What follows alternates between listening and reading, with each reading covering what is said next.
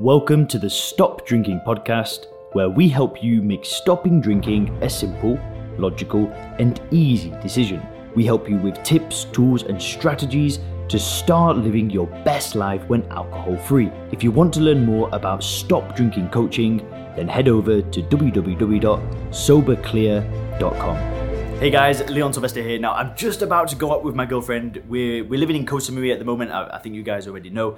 Uh, so we moved to an island to escape the burning season of Chiang Mai, and we are going to a viewpoint. Sometimes, sometimes you've got to go with the flow, right? So we want, she wants to go there, so we're gonna head there. But there's just a very quick message that I want to share with you before I go. Somebody recently left a question talking about how do you socialize without drinking. So as we know right now, the lockdowns are in full swing in a lot of countries, and you may be experiencing some kind of lockdown at the moment, or the restaurants might be shut, or the bars might be shut, or whatever. And maybe right now you're drinking, maybe you're sober, and basically, the questions are how are we going to socialize when things open up again? When the bars open up again, when the restaurants open up again, how can I socialize? And if you're not drinking, how can you make socializing fun without drinking? Now, in the Sober Clear program, one of the first things that I get people to do is I get them to actually go to a place that serves alcohol to prove to themselves that they don't need alcohol to have a good time. Now, that might sound a little bit strange, and if you've not gone through the Sober Clear program, that might not quite make sense to you. Because the thing is, is most people that stop drinking, they think that they've given something up. So if they go to a an event like you know a bar or a wedding or a birthday party or whatever,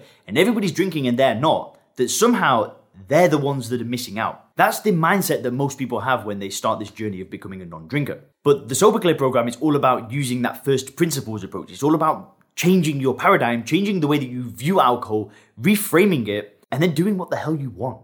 And if that means that you want to go to a bar, to meet members of the opposite sex, to go on a date, to go to a restaurant that serves alcohol with your wife, to go out with your with your son that's 23 years of age and he goes for a beer. If you still want to do those things because you have a genuine enjoyment, you should do them. You should not try to avoid alcohol. In fact, if you were to, to try and avoid alcohol, if you were to sit in the shadows and sit in the corner and kind of like hide away from drinking, then that just signifies to you that you've actually given something up that was ge- a genuine pleasure in life. If you were to avoid alcohol, it's just the wrong mindset. Because all you're doing is using willpower. And we know that the willpower method is an extremely ineffective way to stop drinking. Because the willpower method still puts alcohol on a pedestal. You're still having to resist not drinking it. But the trick isn't to do that. It's to build the paradigm where you see it for what it is by the courses, by the programs, by the books, by doing the podcast, by watching the videos, and then just living your life as normal. So I have one member of the Sober Clear program called Ray. And I'll actually, if you click the click up here right now, you'll be able to see Ray's review of the program and, and the changes that he's made. Pretty inspiring guy. He's actually 68 years of age. He's an investor. He's retired. He's a, you know had a good career. He's got a great life now, great family, grandkids, all that stuff. You know, he's living the American dream. But the alcohol was getting in the way. You know, it was kind of like his retreat. He would just hide away and he wasn't really putting 100% in anymore. And he didn't like that. And he went through the Sober Clear program. He got to that point where he was like, oh my God, it just makes sense. Everything clicks. And excuse my blasphemy, I'm sorry if that offends you, but he got to a point where he's like, this is it. And it came up to his birthday. So he just turned 68 recently. He was actually 67 when he joined the program. And he knew that in that birthday party last year, shots of tequila, expensive wine, expensive drinks, you know, all of that stuff. And he was in a state of mind where he could not wait to go to this birthday and not drink. Because what I explained to Ray is that he had this great memory of this party last year, right? He remembered this amazing time with all of his family and everybody is like, you know, it's, it's your birthday. Everybody loves having a birthday. Well, extroverted people love having a birthday. Some introverted people do, whatever. Anyway, so it was his birthday and he goes to this place and he just has these really fond memories, but he also knew that alcohol was involved in it. So he's kind of coming into it thinking, was it the alcohol? You know, should he be nervous about this? He just remembers his great time where he was drinking, but he was also having a good time. And I explained to him that it wasn't the alcohol that caused last year to be a, you know, an enjoyable time. You were with all the people that love you, all the people that respect you. That's where the enjoyment was. The enjoyment wasn't in the drinking. So I explained this to him and he was like, You're right. It wasn't the alcohol. It was the people. And then he started getting into the state of mind where he's like, I can't wait for this. I'm going to, and he, and he was like the designated driver. He went, he said he had an amazing time. Everybody came home. Everybody continued drinking. He's drinking his iced tea, got an early night, woke up in the morning fresh, could see all the people in his house hungover, feeling a bit terrible. And he had a great time. He still socialized. He still went out. He didn't hide in the corner.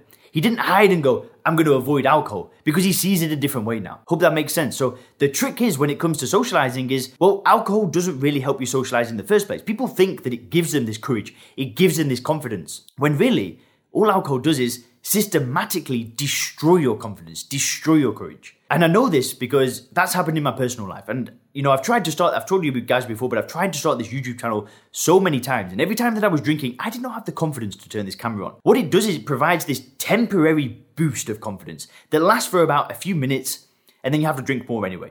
And it's just, it is, it is, does not give you confidence. It does not give you courage. It doesn't help you socialize. And if you are at a point where you've got very low self esteem and you feel like you need alcohol to just kind of get into the groove of things at a party, and if you're the type of person that thinks that, well, you know, my life's not in a good order right now, I've not got anything going for me. So if I go to a party and I drink, well, at least I can loosen up. That's just a ridiculous reason to drink, right? If you're in a position where you're not happy with yourself, you don't have real confidence, because your life's in shambles, then drinking alcohol is not really going to help you solve that. And it's why I say that stopping drinking shouldn't just be about stopping drinking, right? It's about building the paradigm, seeing it for what it is, and then immediately going towards a better quality of life. It's making yourself awesome. It's building that real confidence, the real courage. It's making yourself a confident person that doesn't have an issue with socializing, that doesn't have an issue with meeting new people, introducing themselves to people, building new relationships, building new friendships. And if you think that alcohol is actually going to support you during that,